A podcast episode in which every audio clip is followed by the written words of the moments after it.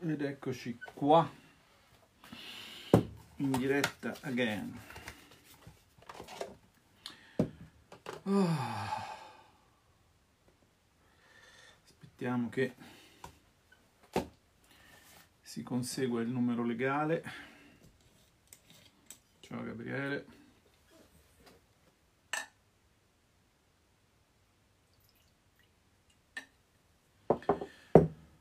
Oddio. Ciao Fabrizio.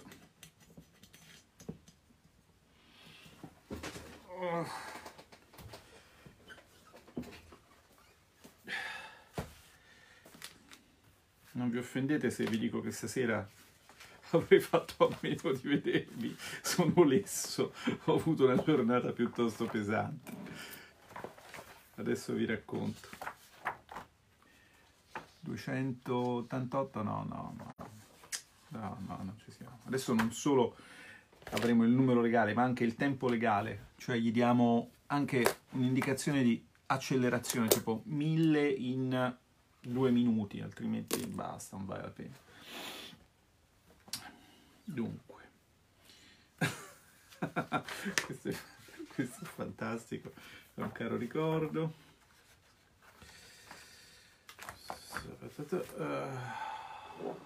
Bene, 813, 814, Gennarina.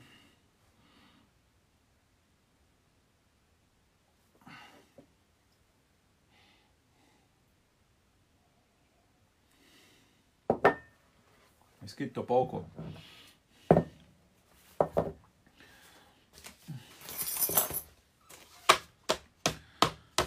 Questa sera però ci vuole. Allora, 573, eh no, serata fiacca. Ma è sabato, avete la vostra vita, avete le vostre famiglie. Chi ce l'ha? Qualcuno evidentemente non ce l'ha. Quelli che passano tutte le loro giornate sui social semplicemente andando a, alla, alla, ricerca di eh, errori, o qualche volta inventandoseli in quello che io o Claudio diciamo, i cosiddetti seguaci neri, a loro va tutto il mio affetto. Siamo a 714, mm, però insomma, ancora non ci siamo. E... Voi, vi, voi vi ricordate eh, che poi mi risulta ancora vivo, insomma, un arzillo 92enne. Eh, vi ricordate eh, Walter Mondale? Chi se lo ricorda? Vediamo se qualcuno se lo ricorda.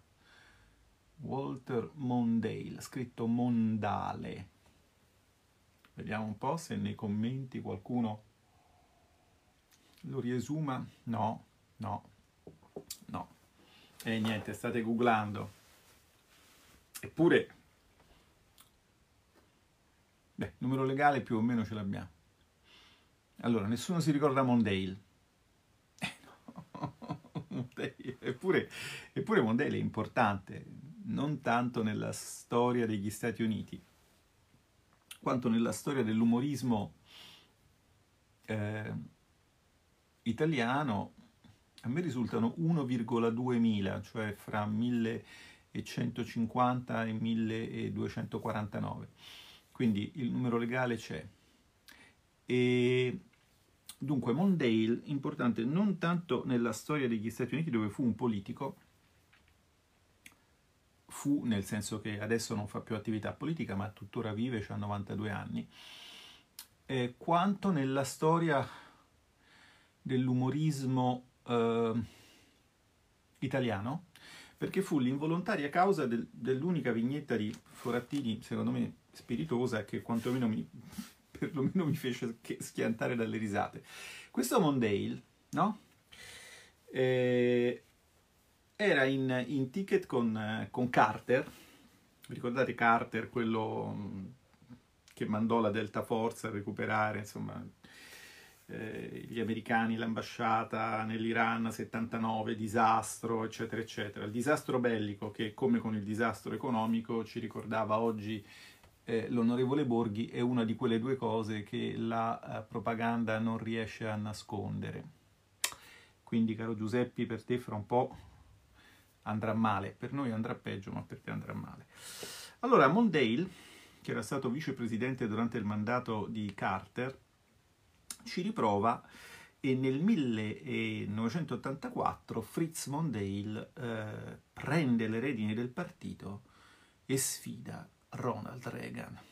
Solo che non era esattamente il momento per sfidare Ronald Reagan e Mondale prese una lessata mostruosa, una lessata di proporzioni cosmiche.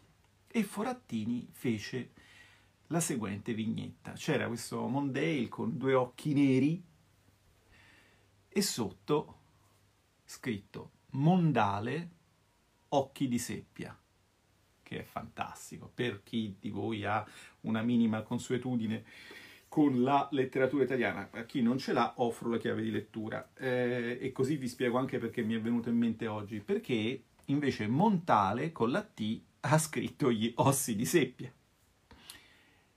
E che c'entrano gli ossi di seppia con quello perché mi sono venuti in mente oggi? Perché oggi mi è venuta in mente una, una poesia nota, quella non chiederci la parola che squadri da ogni lato l'animo nostro informe e a lettere di fuoco lo dichiari e risplenda come un croco perduto in mezzo a un polveroso prato. Ah, l'uomo che se ne va sicuro come Bongano agli altri era se stesso amico e l'ombra sua non cura che la canicola stampa sopra uno scalcinato muro. Non domandarci la formula che mondi possa aprirti, sì qualche storta sillaba e secca come un ramo. Codesto solo oggi possiamo dirti ciò che non siamo, ciò che non vogliamo. Ve l'ho letta un po' di corsa, tanto la conoscete. Perché mi è venuto in mente ciò che non siamo, ciò che non vogliamo? Perché si è aperto un dibattito, il dibattito. Cioè, il dibattito era del seguente tenore. Ma se le persone che eh, ci seguono, se le persone che ci hanno votato, quindi questo non è un, una diretta per lettori, è una diretta per e-lettori, se le persone che ci hanno votato sulla base di un programma elettorale in cui c'era scritto che auspicavamo l'Europa antecedente a Maastricht, quella che ha funzionato quella che ci ha permesso di passare da livelli relativamente arretrati a livelli superiori in termini di reddito medio pro capite della media dell'Unione Europea. Se gente che ci ha votato per quel motivo o pensa di averci votato per quel motivo, o che comunque ci ha votato per altri motivi, ma in, nel programma elettorale c'era scritta anche quella cosa lì, si straccia le vesti, si scandalizza, telefona. Parlato con altri colleghi, sembra che ieri sia successo una cosa incredibile perché un partito che auspica l'Europa che funziona, quella pre-Maastricht, ha votato eh, contro una mutualizzazione, peraltro con le tasche vostre, del debito, cioè ha votato contro un più Europa nella direzione che evidentemente non funziona. Dico, ma Dov'è la stranezza? Allora, siccome, diciamo così, quando si ha una posizione di responsabilità e quando ci si rivolge agli altri, in generale bisogna avere un atteggiamento di umiltà, quindi bisogna cominciare non, non, non, esiste uno studente che non capisce, esiste solo un professore che non sa spiegare, funziona così, c'è una asimmetria. Quindi evidentemente, eh, evidentemente non, non si è capito, posso dimostrarvi che lo si è detto, posso dimostrarvi che lo ha detto una persona che sa farsi capire, posso dimostrarvi che sicuramente credete di averlo capito, ma forse non si è capito in che modo la Lega propone di uscire dal disastro economico incombente. E quindi ho pensato, e tanti altri colleghi mi hanno fatto notare, che forse noi può darsi che abbiamo dato l'impressione che Montale descrive nei suoi occhi di seppia, che abbiamo detto non chiederci la parola, la parola non può essere messa, la parola non può essere Eurobond e quindi codesto solo oggi noi possiamo dirti ciò che non siamo, ciò che non vogliamo. Ma no, io invece posso dirvi anche ciò che la Lega ha detto di volere. Poi io incidentalmente appartengo alla Lega, ma eh, incidentalmente ieri ho scoperto nel sottopancia di essere... Andatevi a vedere il sottopancia, quindi eh, incombe a me eh, diciamo, il grato, il grato onere di spiegarvi ciò che vogliamo. Guardate, adesso Maglio, Maglio, come stai? Eh, tanto a te prima o poi te becco, se beccamo. Allora, io, Manlio già ieri si è arrabbiato perché insomma ha detto che noi avevamo votato con i, con i, con i finlandesi, con gli olandesi.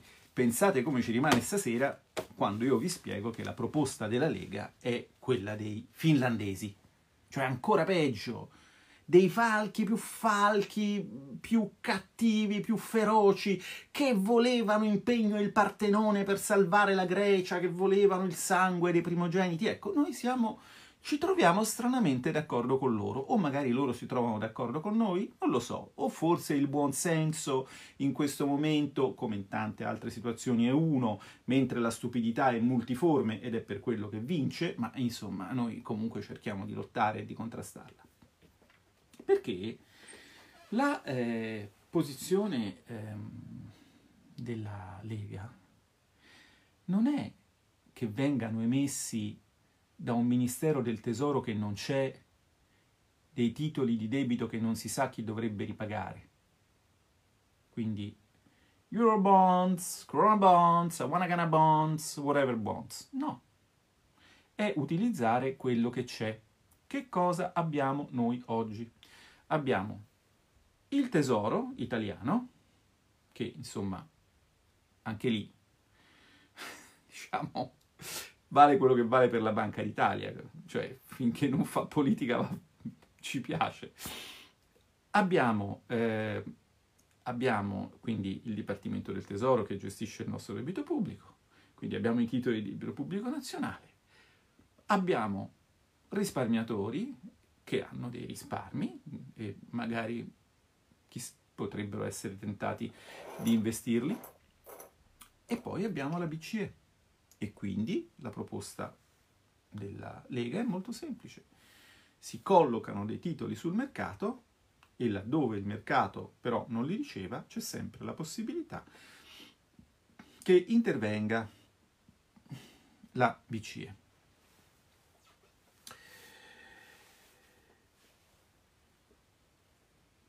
effettuando di fatto una, monetizzazione del, eh, del debito. Allora, come sempre, come sempre, voi sapete che noi abbiamo in questo momento un governo che ostenta grande unionismo, ostenta grande familiarità, ma poi, come è al verbali, allo stenografico della mia commissione, neanche sapevano che il direttore generale di DG ECFIN è, eh, sarebbe stato eh, un olandese, sono sempre un passo indietro rispetto a quello che accade in Europa. Voi sapete anche, perché ve l'ho spiegato, come essere un passo avanti rispetto a quello che accade in Europa, perché in Europa ci sono dei nuclei di elaborazione del pensiero dove economisti validi elaborano eh, lautamente finanziati dalla Commissione, dalla BCE, dalle banche, un pensiero politico che poi i politici, se ritengono, raccolgono e fanno loro. Quindi voi sapete che per interpretare gli scenari futuri di ciò che accadrà in Europa bisogna sapere l'inglese, mi dispiace per chi non lo sa, non c'è nulla di male, resta un po' indietro, glielo spiego poi io quello che succede o glielo spiegano altri, e leggere il blog eh, voxeu.org, che è, diciamo, il progetto padre di tutta una serie di altri progetti. In Italia, per esempio, la voce.info, in Francia mi pare si chiama Telos, insomma, sarebbero i blog degli economisti se dicenti e se credenti bravi, quelli che toppano sempre, ma che sono dalla parte giusta dei rapporti di forza, dei rapporti di forza economici e quindi accademici. Loro sono quelli che dicono quello che si deve dire perché è quello che chi decide che cosa succederà ha deciso che dovrà succedere e quindi vale sempre la pena di buttarci un occhio. Allora, già vi avevo detto che su quel blog, eh, non più tardi di una settimana fa circa, era uscito a, a, a, firma di Olivier Blanchard e di Jean Pisani-Ferry, non a caso due francesi, un articolo dal titolo Monetization, Do Not Panic, quindi monetizzazione, non abbiate paura. Uh, il 15, cioè tre giorni fa, è uscito un uh, articolo dal titolo meno uh, icastico, dall'autore meno noto, Vesa Virihala, che è un professore a contratto all'Università di Helsinki, che quindi ha altro da fare che insegnare, consulente della commissione, eccetera, eccetera. Il titolo è Make Room for Fiscal Action Through Debt Conversion, cioè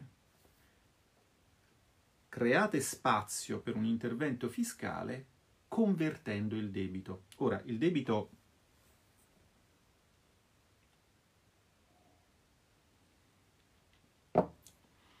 non ha una fede, quindi la conversione di cui si parla non è una conversione religiosa, è la conversione dei titoli del debito pubblico in perpetuità, cioè in titoli non rimborsabili, in quelli che, sapete, SBS, Govies, Wanagana, gli Wanagana chiamano consoles, perché sarebbero consolidated, consolidated bonds, consoles, consoles. Sentite come suona bene? Ditelo anche voi, consoles. Non consoles, quelli sono dei mobili, ma consoles. Cioè dei titoli che delle rendite perpetue, delle rendite perpetue, delle annualità perpetue. Cioè quello che sta dicendo il finlandese, e scusatemi, io lo dico ai piddini, cari piddini, cari piddini, se vi arriva dalla Finlandia un escremento di renna in una scatola con un bel fiocchetto, voi lo prendete per cioccolata e ne fate esattamente l'uso che fareste della cioccolata. Perché? È più buona della cioccolata? No, non lo so, non l'ho mai assaggiata, ma penso di meno. Perché viene dalla Finlandia? Perché voi, cari eh, piddini, avete l'esterofilia provinciale. Quindi io è a voi che parlo, tesori di papà. Questa roba che vi sto dicendo è una cosa che viene proposta dai finlandesi, ma non solo, da altri appartenenti a quei popoli eletti cui voi vi ispirate, e che inevitabilmente verrà fatta, perché fa comodo a loro tanto quanto a noi. D'accordo? E allora, ascoltate che cosa vi dice l'amico Vasa anzi no, Vesa, scusate, con gli occhiali verdi vedo lontano e non vicino. Vi dice, eh, dunque, i, sono interessanti i, i, titoli, i titoli dei, dei, paragrafi, vi leggo intanto i titoli dei paragrafi. I Corona Bond sono una non soluzione, piatto. Vecchi e nuovi titoli di debito, alla fine dipende dalla BCE, un'operazione sullo stock è la soluzione e, e qui ci siamo. Allora, dipende dalla BCE, dipende dalla BCE fare che cosa? Dipende dalla BCE intervenire in modo che i governi nazionali, che sono gli unici che possono in questo momento emettere debito perché gli ASBIS, uh, Corona Bonds, oltre a non essere la soluzione, si possono manco emettere perché non si sa chi li emette perché non esiste il Dipartimento del Tesoro europeo, d'accordo? Anzi, europeo. Eh, fondamentalmente, eh, che, che, che, cosa dice eh, l'amico quando parla della soluzione? Dice la necessità di avere dei grandi deficit nella situazione attuale orienta l'attenzione verso le modalità possibili di ridurre, eh, di ridurre, il debito, di ridurre il livello del debito, perché altrimenti ci troviamo con un debito impiccato e un debito enorme. La prima opzione è la ristrutturazione. Tuttavia, sottoporre eh, in particolare un grande paese a una ristrutturazione in mezzo a una crisi economica mondiale, quasi certamente porterebbe a una crisi eh, finanziaria eh, enorme, che è esattamente la cosa che vorremmo evitare. Visto, i finlandesi no? Cioè i finlandesi ragionano. Sono i piddini che non ragionano, i finlandesi ragionano. Cioè, sta dicendo sostanzialmente se volete far saltare per aria l'Italia, ma anche la Finlandia, che tanto piccola non è, saltiamo per aria tutti. Allora, la seconda opzione, qual è se non, la, se non è la ristrutturazione del debito? La ristrutturazione del debito significa il, il coinvolgimento del settore privato, cioè i privati hanno il debito, l'emittente Stato decide che non glielo ridà e questo ovviamente scatena una serie di problemi, incluso per esempio il fallimento delle banche che hanno quei titoli nel loro portafoglio, cioè scatena un, una cosa diciamo piuttosto rilevante. Ma c'è un'altra possibilità, la seconda opzione è eh, la cancellazione del debito da parte della BCE rispetto a, a, le, a, tutti, a tutti i paesi cioè convertire una frazione del debito pubblico detenuto dalla BCE o per più pulito dire dal sistema europeo delle banche centrali in perpetuità, cioè annualità perpetue, titoli perpetui, zero coupon, questo evidentemente alleggerirebbe l'onere del debito istantaneamente. Certo, dice Vesa, si tratta di finanziamento monetario, strictly speaking, cioè per dire le cose come stanno, insomma, in senso stretto, certo. Ma sarebbe veramente differente dal detenere dei titoli e rinnovarli eh, allo stesso tasso di interesse vicino a zero? Questo è lo stesso punto sollevato da Blanchard e Pisani-Ferri nell'altro, nell'altro uh, articolo, quello di più di una settimana fa, cioè se i tassi di interesse sono zero, la sostituzione di debito con moneta di fatto è la sostituzione di un asset che rende zero con un altro asset che rende zero. Vabbè. Questa, cari elettori, l'ho messa da parte, mettiamola da parte solo per i lettori che pensano di averla capita, ma insomma ci siamo. Una cosa un po' tecnica, ma siamo lì. Il punto fondamentale, quindi, è che si sta facendo una riflessione in Europa sulla monetizzazione del debito, sul chiedere alla BCE di mettere nell'economia quei soldi che invece i 5 Stelle e il PD vogliono cercare nelle vostre tasche, senza capire che togliere i soldi dalla tasca destra per metterli nella tasca sinistra non fa diventare più ricco il soggetto che esegue questa operazione. Per avere più soldi occorre che qualcuno li metta in circolo e il modo più eh, efficiente di metterli in circolo in questo momento, cioè di metterli in circolo, avendo la certezza che poi essi vengono iniettati nell'economia reale e non nel circuito bancario, è avere lo Stato che colloca un titolo sul mercato o poi presso la BCE dove eventualmente viene sterilizzato così non se ne parla più, ma perché è importante che sia lo Stato a fare questo e che non sia invece la BCE a dare soldi alle banche? Perché le banche con quei soldi poi magari fanno investimenti in Brasile per comprare titoli ad alto rendimento. Lo Stato con quei soldi potrebbe dare un'indennità decente ai, ehm, a, alle partite IVA, ma anche potrebbe pagare in tempi decenti la cassa integrazione, ma potrebbe fare tutto quello che poi ci sarà da fare, perché comunque il paese è stato fermo un mese e insomma di cose da fare ce ne sono tante, sia in termini di integrazione dei redditi che... Ecco, questo è quindi la proposta della Lega in buona sostanza. Proposta della Lega è che le spese derivanti dall'emergenza eh, economica e dall'emergenza sanitaria connessa al coronavirus vengano coperte con emissioni di titoli, colloca- il famoso, non avete mai sentito parlare, Matteo, del prestito Orgoglio Italia? Un brand come un altro, ma di un grande prestito da collocare presso i risparmiatori con il sostegno della BCE. No, non ne avete mai sentito parlare? Cioè, ma voi, a me, ho capito, cioè, potete anche non ascoltarmi, siete 2000. Quando parla Matteo siete 20.000. Che cosa fate? Vi mettete le cuffie e ascoltate la quinta di Mahler? Ascoltate Matteo, l'ha detto Matteo. Cioè non è che me lo sto inventando io. Io già non mi potevo inventare niente prima, quando ero l'ultimo arrivato.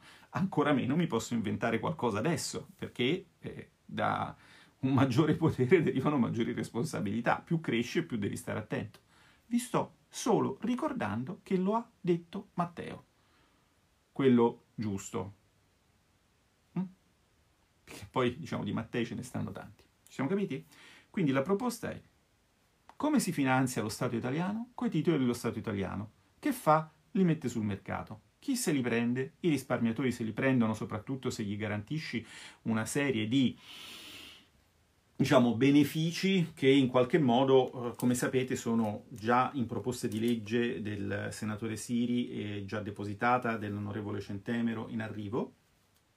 È una proposta che è stata evocata da personaggi, diciamo, non dagli ultimi arrivati. Io penso per esempio a Giulio Tremonti, tanto per dirne uno che diciamo ha una mente che comunque vede quello che succede e vede anche lontano.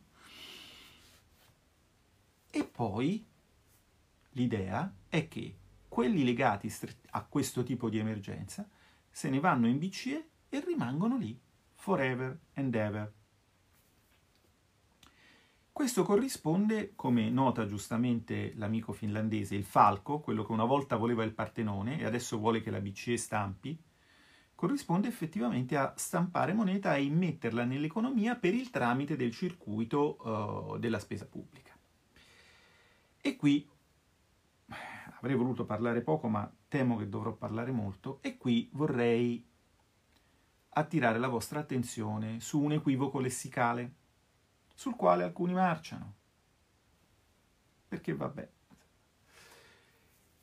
Che è eh, porre in antitesi la politica monetaria con la politica economica, boh, o comunque la politica monetaria con la politica fiscale.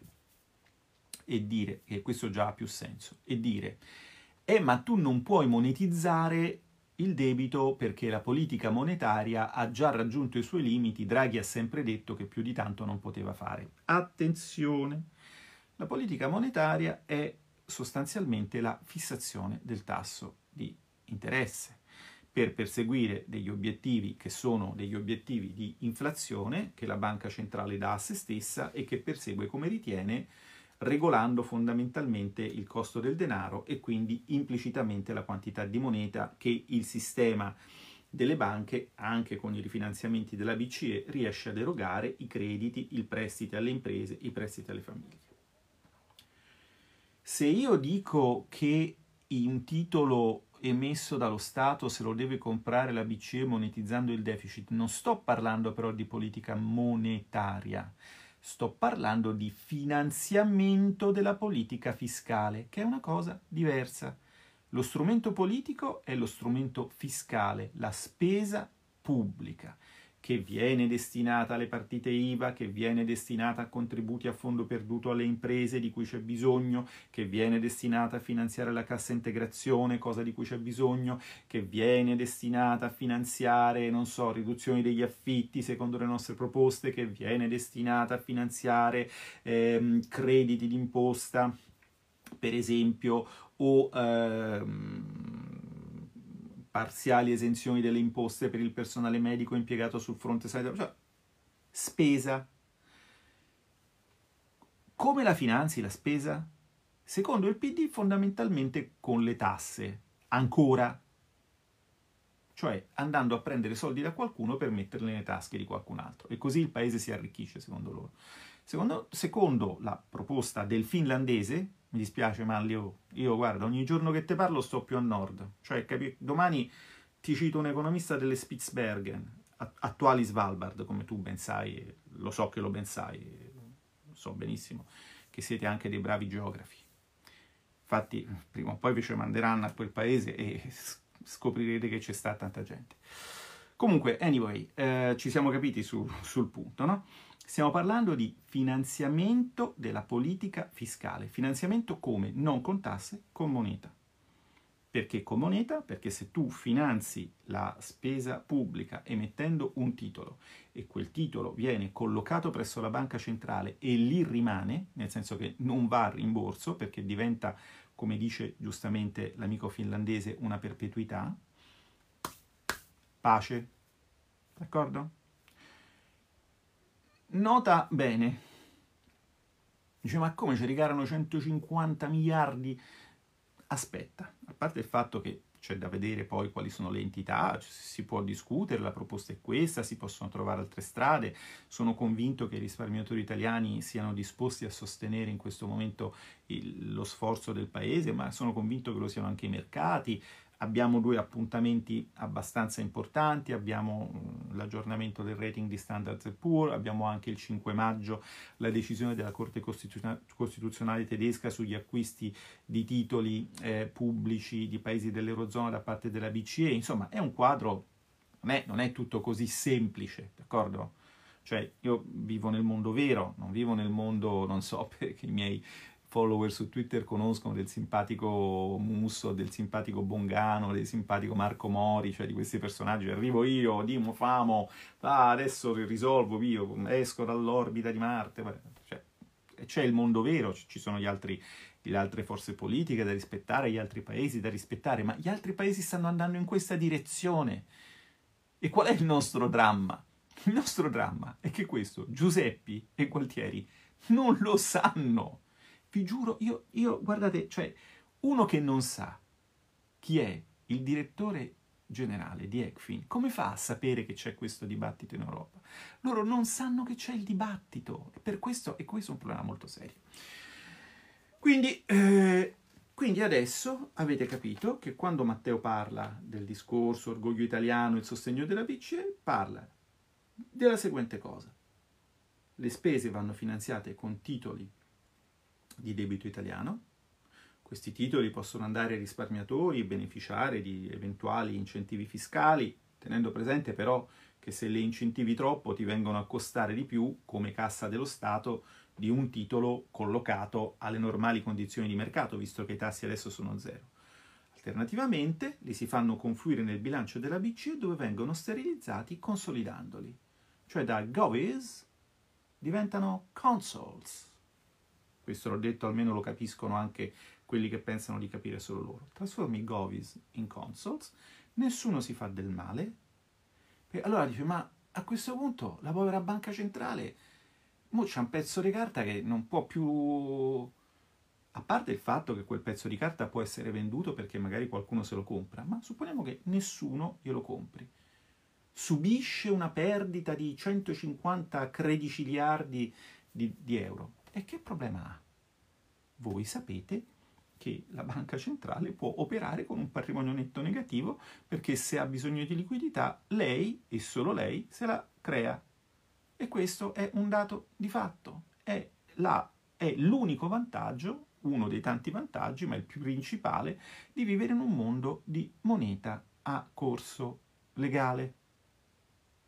Perché di questo mondo vogliamo prenderci solo gli svantaggi se ci sono o comunque non prenderci il vantaggio. Il vantaggio c'è, usiamolo. Bene. E questo era per la parte, diciamo, uh, per la parte eh, codesto solo oggi possiamo dirti, non solo ciò che non siamo, non siamo piddini, non solo ciò che non vogliamo, non vogliamo mutualizzazioni farlocche del debito via Eurobond o via MES che tanto significherebbero alla fine tasse per voi. Via Eurobond, perché un Eurobond garantito dal bilancio dell'Unione Europea significherebbe raddoppiare il nostro contributo al bilancio dell'Unione Europea, tasse per voi. Eh, via MES, perché MES significa vincoli patrimoniali, tasse per voi. Quindi ciò che non siamo, piddini. Ciò che non vogliamo, qualcosa che finisca in tasse per voi, ma vi posso anche dire ciò che vogliamo, che intervenga la BCE. Abbiamo creato una cosa che non è diventata un'unione politica perché nessuno lo voleva e quindi non essendo uno Stato non ha un Ministero del Tesoro e non può emettere eurotitoli? Benissimo, ma un'istituzione c'è, la BCE. A questo punto o funziona o non funziona. Se funziona, meglio così. Se non funziona, meglio così. In ogni caso noi non possiamo suicidarci per dei dogmi che in questo momento non sono più eh, seguiti neanche da chi li ha introdotti nel mercato delle idee, i simpatici falchi del nord. E questo era un primo pezzo di quello che volevo dirvi.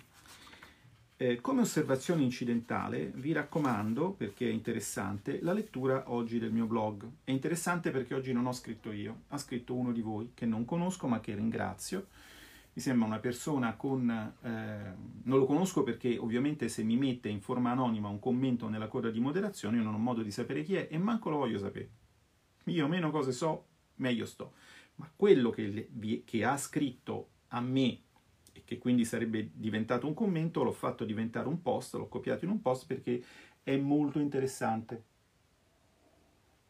Vi descrive i meccanismi psicologici che si scatenano e che si attivano in pratica nel negoziato a Bruxelles. Quando tu mandi lì delle persone che in realtà non sanno di che cosa stanno parlando, possono succedere delle cose molto complesse e tutte abbastanza negative per il paese. Nel post di oggi ve ne spiego almeno tre, così capirete perché quando andiamo lì le cose vanno a finire male e eh, spesso, e però capirete anche che un altro mondo sarebbe possibile. Basterebbe mandare lì dei politici, diciamo così, minimamente familiari con i dossier, che hanno seguito il dibattito e i, i negoziati, seppure a distanza, seppure da anni, e che, eh, altra condizione piuttosto importante, eh, che siano in grado di creare, e ci vorrebbe del tempo, ci vorrà del tempo, un rapporto sinergico col, col deep state, con i funzionari, perché altrimenti senza quello non si va da nessuna parte.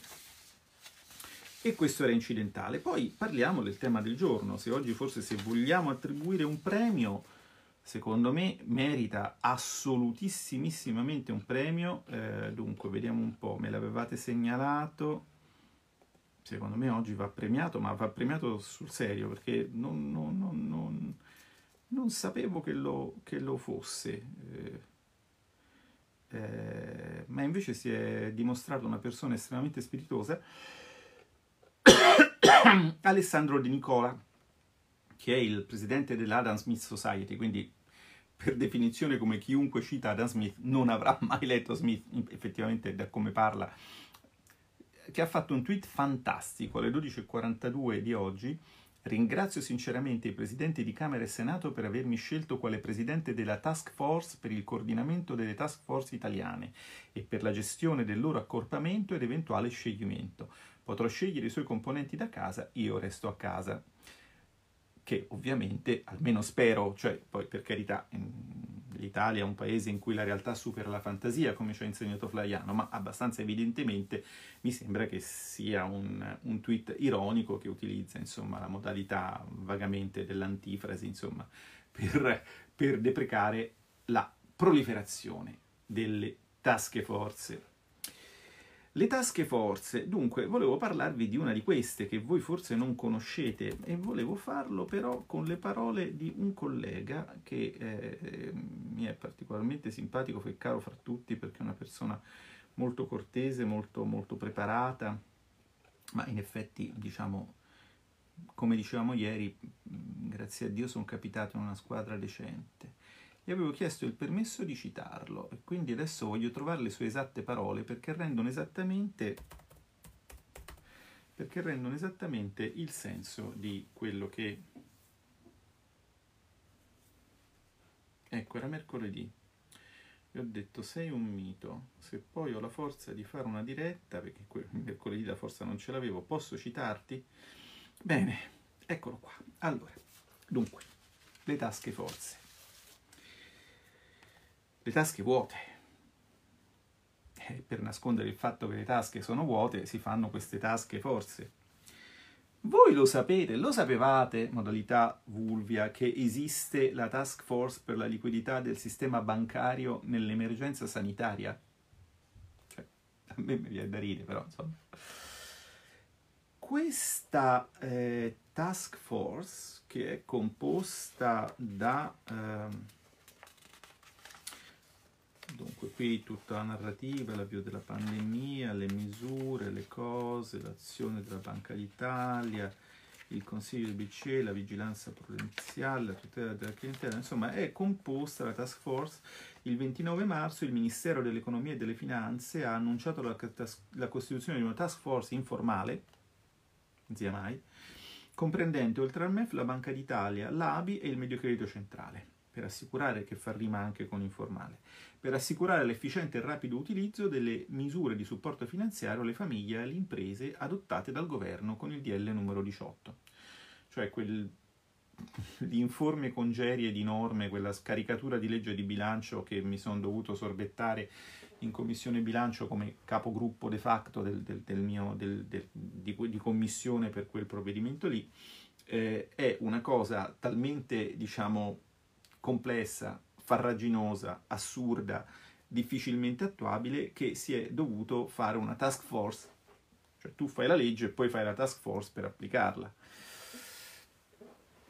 corso delle task force c'è molto da dire, eh? se voi andate sul sito di, questa volta non mio, ma di asimmetrie, asimmetrie, asimmetrie, asimmetrie, una S e due M, non so perché no, tutti asimmetrie, non è una cosa di disegno tecnico, cioè simmetrico è quando diciamo è così, no?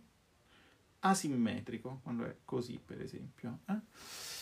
asimmetrico significa che non è simmetrico, quella A è l'erede di un alfa privativo, d'accordo? Come abarico, apartitico e anfame, per esempio. Ecco, asimmetrie, asimmetrie.org, l'associazione eh, di promozione sociale che fondai nel lontano 2013, di cui, cui, di cui mi sono distaccato per ovvi motivi una volta preso un mandato politico perché non riuscivo più a stargli appresso, adesso sta vivendo, ci ho trovato un interessante articolo su un'altra task force, il Ministero la, della Verità, della Verità Sanitaria, la task force contro le fake news sul Covid-19, che erano quelle che dicevano loro a inizio febbraio, quando dicevano che non era contagioso e che bisognava abbracciare un cinese, mangiare un involtino primavera e tutto doveva vivere e poi di quel tutto che doveva vivere qualcosa è morto. Vabbè, quella è una task force. Occupiamoci di questa simpatica task force fatta, diciamo, eh, non ad personam, ma così, ad, ad legem, no? Questi fanno la legge, siccome la scrivono male, devono mettere un comitato di persone ad attuarla. E parla delle richieste che è pervenuto, la sintesi, sintesi della audizione. Perché c'è stata questa audizione? ma questa audizione c'è stata il 15 aprile presso la Commissione di Vigilanza sul sistema bancario e finanziario e noi, da membri della Commissione di Vigilanza, peraltro ritenevamo che non fosse quella la sede in cui audire eh, de, degli organi preposti alla gestione, diciamo così, del, dell'attuale normativa. A noi sembrava che una audizione simile potesse e dovesse avere luogo, potesse e dovesse avere luogo nelle sedi eh, preposte che secondo noi, eh, torno a dire, sarebbero le commissioni referenti, cioè quella è una tipica audizione da commissione finanze, sinceramente non si capiva perché farla in commissione d'inchiesta, però insomma, diciamo così, una commissione d'inchiesta che non avrebbe enormi difficoltà in un paese che ha visto dissesti bancari a randa a giustificare la propria esistenza, no? Eh, si potrebbe cominciare a fare qualche inchiesta, si potrebbe. Invece abbiamo fatto delle audizioni di, di discreto interesse. Io, diciamo così, la sera prima, a, a, a, a tarda notte, mi ero uh, premurato di mandare a, ai colleghi e soprattutto ai rappresentanti di categoria una serie di richieste dicendo guardate io domani ho questa audizione, c'è qualche cosa che vi interessa particolarmente? E così eh, i vari rappresentanti di, di, di Confimi, di, di insomma di eh, Confimi, Confapi, Conf questo, Conf quello, insomma mi hanno mandato delle loro curiosità che io poi ho presentato lì. La eh, cosa, diciamo, domande e, e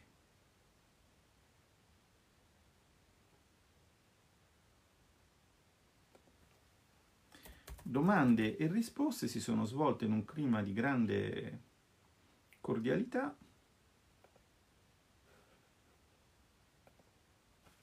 E la sintesi è stata così fatta dall'onorevole Centemero. Riassunto. Punto primo. Esiste l'acqua calda. Punto secondo. Le banche ragionano da banche. Punto terzo. Nessuno di quelli che hanno necessità vedrà un quattrino. Punto quarto. Ogni senatore e deputato dei 5 Stelle rappresenta un partito a sé.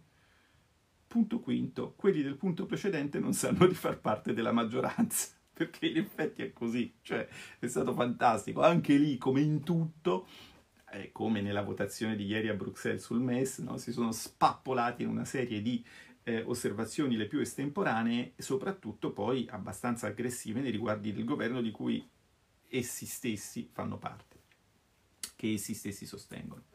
Allora, le domande perché eh, diciamo, le banche ragionano da banche e perché nessuno vedrà un quattrino? Dunque, voi avete capito che l'approccio che sta seguendo il governo non è quello che vorremmo che eh, noi, che eh, consisterebbe a questo punto eh, imprescindibile la provvista di liquidità a fondo perduto almeno per le, per le, filiere più colpite che comunque vanno ridefinite, perché comunque vanno ridefinite. Cioè l'esempio più, diciamo, lampante, e a me vengono in mente due settori fra i tanti, che sono il florovivaismo, che ha una stagionalità. Non, ci, non puoi fare i funerali, non puoi fare matrimoni, anche nella mia cerchia di amici, un amico carissimo ha dovuto rinviare il matrimonio, non, puoi, eh, non c'è più turismo congressuale, quindi non ci sono più mercati di sbocco per i fiori, quest'anno la produzione va largamente distrutta, perché quello sarebbe un settore non colpito. Se tu, se tu, blocchi tutti i suoi mercati di sbocco e li consideri settori più colpiti, devi considerare il settore più colpito anche quello.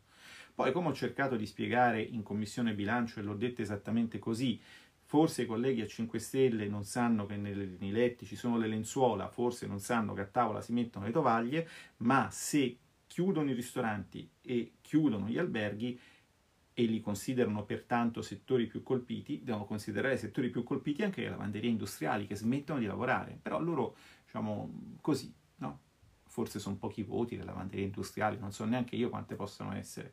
Non, non mi occupo del Dipartimento Attività Produttive di cui si occupa si occupano eh, altri colleghi, no? ma, non, ma, non, non, eh, ma la riflessione eh, viene. No? Allora, eh, Intanto, eh, domanda era, la mia domanda era, l'adesione alla moratoria Covid-19 comporta il passaggio a esposizioni de- deteriorate?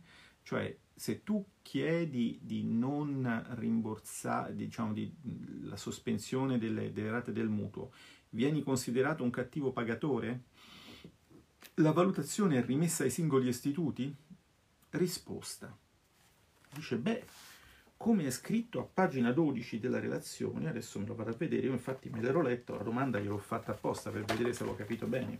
Allora, è stato precisato che le moratorie, sia quelle previste per legge, sia quelle adottate volontariamente dal settore bancario, non comportano l'automatica riclassificazione dei crediti fra quelli in bonus ma oggetto di concessioni né tantomeno fra quelli deteriorati. Quindi non sei automaticamente considerato deteriorato, ma potresti esserlo. Cioè le banche... Allora, l'imprenditore si avvale di una facoltà concessa dalla legge di chiedere la moratoria nel rimborso, nel, nel rimborso dei suoi prestiti e non viene automaticamente considerato un cattivo pagatore, ma potrebbe essere considerato un cattivo pagatore. Ma allora la legge che minchia l'avete fatta a fare? L'imprenditore con la banca, se era in buoni rapporti, forse ci si poteva mettere d'accordo, anzi che senza che noi facessimo le due di notte in commissione bilancio. Noi avevamo chiesto automatismi, automatismi. Non avevamo chiesto una situazione in cui delle banche che hanno la metà del personale per via del telelavoro, per via delle ovvie difficoltà causate dall'emergenza, si trovano a lavorare 50 volte tanto le pratiche che devono lavorare con le persone che stanno lì in croce perché non sanno di che morte devono morire. Ma voi siete pazzi, siete dei pazzi. Allora, la spiegazione del dottor eh, Angelini, che fra l'altro credo sia l'autore di alcune cose che mi sono anche molto piaciute, quindi per carità, massima cordialità, io mi rendo conto, a lui hanno detto questa è la legge, c'è scritto così, e lui, cioè, soldato, dice non c'è automatismo, ma perché non bisogna rompere il termometro. Cioè, la metafora era questa, nel senso, se è tana liberi tutti e chiunque può ritardare, ho capito, ma una, eh, allora dopo non si riesce più a capire chi è cattivo pagatore e chi non lo è. Beh, amico caro, forse non hai capito che con questa crisi saranno tutti per un po' cattivi pagatori. Il problema era proprio se lo Stato voleva farsene carico o no. Vabbè, comunque. Uh, il timore di essere classificati a NPL è realistico se i pagamenti diventano irregolari nonostante il respiro della moratoria. E vabbè, allora, il timore è, è, è realistico? Beh, allora no. Non mi ricordo chi mi aveva fatto questa domanda, poi, poi lo, lo, lo, cerco e, e gli do la risposta. Poi, state monitorando la velocità di accesso alle risorse e cosa intendete fare per accelerare i tempi di accesso? Allora, cosa intendono fare non l'ho capito, ma eh, stanno monitorando effettivamente questa domanda. Eh, a questa domanda rispondeva il testo dell'audizione, suppongo che lo troviate presso il sito oh, della Banca d'Italia, direi. Si intitola Iniziative della Task Force per la liquidità del sistema bancario nell'emergenza sanitaria. Sono i dottori Paolo Angelini e Giorgio Gobbi. Il documento comunque è interessante e vale la pena di leggerlo. Poi, se il Consiglio di gestione del Fondo Centrale di Garanzia assume come accantonamento il 30,2% sui prestiti fino a 25.000 euro, come massimo potranno essere erogati 380.000 prestiti circa da 15.000 euro. Questo era un pochino il conto che veniva, che veniva fatto.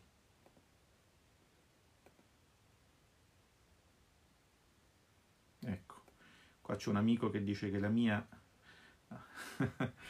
dopo, dopo, dopo, ti giro il, eh, il pdf se lo trovo, il pdf di questa audizione.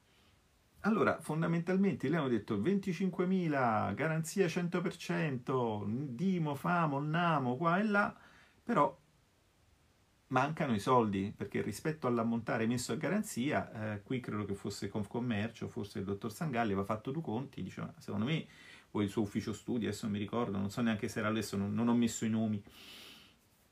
Risposta, potrà essere necessario un rifinanziamento. Vedi alla voce quelli che volevano i 600 euro e non tutti li hanno avuti. Eh sì, potrà essere necessario un rifinanziamento.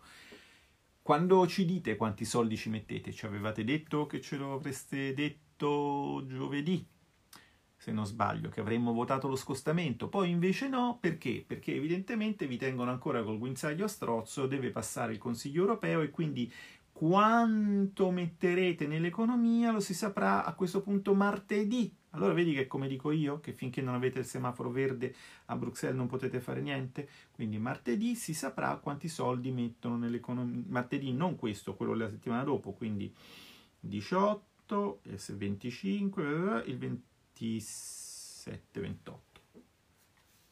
Il 28.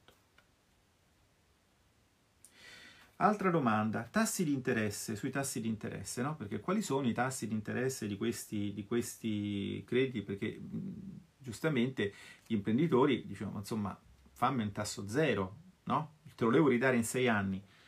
Risposta abbastanza interessante. I tassi di interesse sono lasciati alla discrezionalità dell'istituto bancario. Deve essere considerato il rischio del prenditore, cioè se il prenditore, ovvero l'imprenditore, prenditore di fondi, no? quindi l'imprenditore, il titolare dell'impresa. Eh, quindi l'importante secondo noi in questo momento è l'accesso al credito a prescindere da quanto costa, cioè devi essere contento che ti diamo dei soldi per pagare le tasse. Quanti interessi tu ci ripagherai sui soldi che ti diamo per pagarci le tasse sono fatti tuoi fondamentalmente, zitto. Eh, addirittura ci hanno detto una cosa interessante, cioè che eh, Banca d'Italia temeva che i tassi di interesse fossero troppo bassi. E ho detto, ma questa cosa è abbastanza controintuitiva, perché in un momento di tassi comunque zero temete che i tassi possano essere troppo bassi? Perché altrimenti ci sarebbe stato il cross-selling, cioè l'idea era le banche offriranno dei crediti, i famosi 25.000, a dei tassi molto bassi per attirare i clienti e sottrarli agli altri, fare politiche di prezzo predatorio e poi affibbiargli degli altri prodotti finanziari.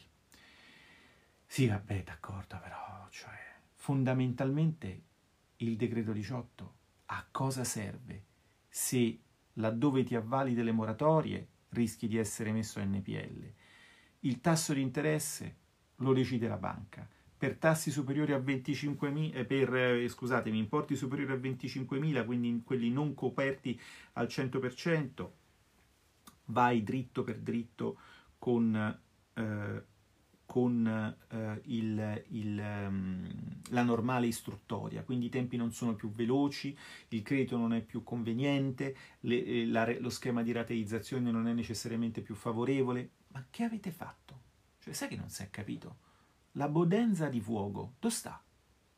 Eh, qui, per esempio, ecco, sto scorrendo una chat con un imprenditore che mi dice, eh beh, c'è un problema, perché poi c'è un problema. Voi non, non, a voi forse questo sfugge, sfuggiva peraltro anche a me, ma magari a voi no. Um, la simpatica strategia del far indebitare le eh, imprese per pagare le tasse ha un problema, mette in crisi anche le banche. Perché?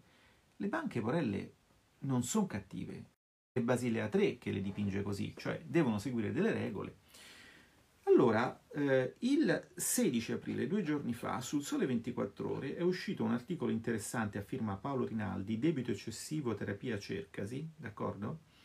Che eh, chiarisce un punto eh, fondamentale. I finanziamenti, ancorché assistiti dalla garanzia dello Stato, condizioneranno la eh, situazione debitoria delle aziende in corso per una serie di problemi. Uno è che, per esempio, siccome questi crediti sono privilegiati, torna questo tema, no? come i crediti del MES, eh, la banca che li ha erogati sarà pagata prima degli altri creditori, quindi gli altri creditori rimangono con il uccellino in mano se l'impresa va in default. Non so se capite. Quindi questo cre- se partono in default ci sarà un effetto di catena di default piuttosto importanti perché chi ha chiesto un credito gar- eh, garantito da- dallo Stato la banca che eroga il credito è creditore privilegiato e quindi deve essere pagata prima, insomma, cosa e quindi gli altri però sono pagati dopo e quindi gli altri si pigliano una lessata maggiore proporzionalmente. Poi, anche per le banche che non andranno in default, avranno un rapporto di leva, cioè il debito in rapporto agli, agli utili, all'EBITDA, va bene? Eh, e questo eh, significa fondamentalmente che eh, in di, ehm, di, di, rating, d'accordo? Eh, di fare ulteriori ulteriori eh, crediti. Oltre ad esserci quindi un problema di, eh, di, un rischio di default, c'è anche una difficoltà nell'ulteriore accesso al credito. Quindi anche lì bisognerà fare qualcosa. Bisognerà fare per i debiti privati poi qualcosa di abbastanza simile a quello che il finlandese diceva di fare per i debiti pubblici. È un problema ineludibile. I debiti di oggi non saranno facilmente rimborsabili bisognerà ricorrere a soluzioni innovative, come la conversione di questi finanziamenti in eccesso in strumenti finanziari partecipativi che dovranno essere smaltiti dal sistema bancario senza oneri, estendendo la garanzia anche agli interessi, ovvero tramite GACS, le cartolarizzazioni, eccetera, eccetera, eccetera. Fa una proposta tecnica interessante, ma sostanzialmente qui il punto è che questo governo cerca nel debito la soluzione, e non la trova dove essa è, forse perché è troppo evidente, cioè nell'intervento della banca eh, centrale. L'audizione della task force ha confermato le nostre grandi perplessità su questo impianto di, di, di gestione della crisi.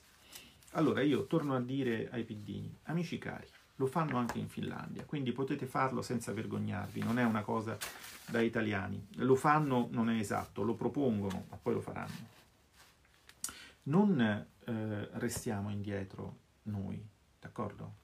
Non, non, non, non, seguiamo il ramo su cui siamo seduti, cerchiamo di eh, intervenire in modo incisivo, di collocare i bond ora, invece di aspettare cattive notizie dal resto del mondo, e cerchiamo di mettere dei soldi veri nelle tasche degli italiani, senza stare a fare le considerazioni, no, ma quello è ricco, quello ce l'ha, quello non ce l'ha. Mettete soldi, tranquilli che verranno spesi. Eh, in eh, Germania hanno fatto uno scostamento di 156 miliardi, 50 sono dedicati a sovvenzioni a fondo perduto. La Germania può farlo, sì, certo, naturalmente ha una situazione migliore della nostra, magari non facciamo la stessa entità, sono anche più grandi, facciamo di meno, ma facciamolo in quel modo, facciamolo ora. E come lo si può coprire, ve lo abbiamo detto. Se poi si scoprisse che non si può coprire così, beh, allora eh, sareste voi a dover trovare una soluzione e credo che la soluzione sarebbe evidente per tutti. Bene, detto questo, uh, vi ho parlato delle, della nostra proposta, vi ho parlato per la copertura dei costi della crisi, vi ho parlato del perché le cose, o comunque vi ho detto dove potete leggere perché le cose a Bruxelles vanno male quando mandi delle persone che non sanno quello che vogliono vi ho parlato di una task force e della sua analisi sconsolata del decreto 18, non sono fondamentalmente riusciti a nascondere che questo decreto non risolverà eh, alcun problema. Vi ho parlato del fatto che il governo ancora aspetta il semaforo verde da eh, Bruxelles e che quindi la votazione sullo scostamento di bilancio è rinviata dalla settimana prossima a quella ancora dopo e eh, vi ho parlato di tante cose, quindi a questo punto adesso posso starmene, eh, posso starmene zitto. Vi ho consigliato anche delle buone letture. Fatemi vedere se c'è qualcos'altro.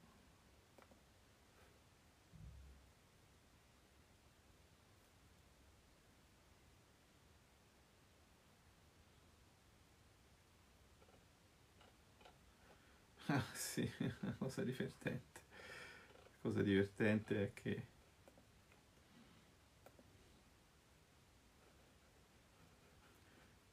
divertente un attimo che vedo se ve la posso dire.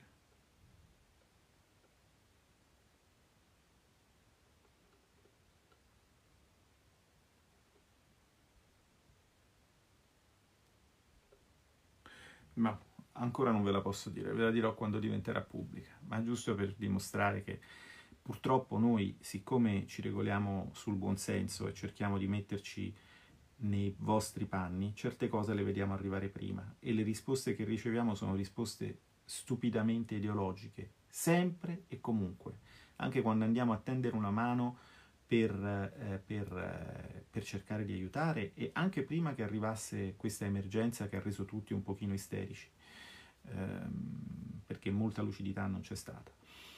E, ma di questo quindi vi parlerò un'altra volta perché oggi non posso parlarvene e allora vi saluto e vi auguro buonanotte.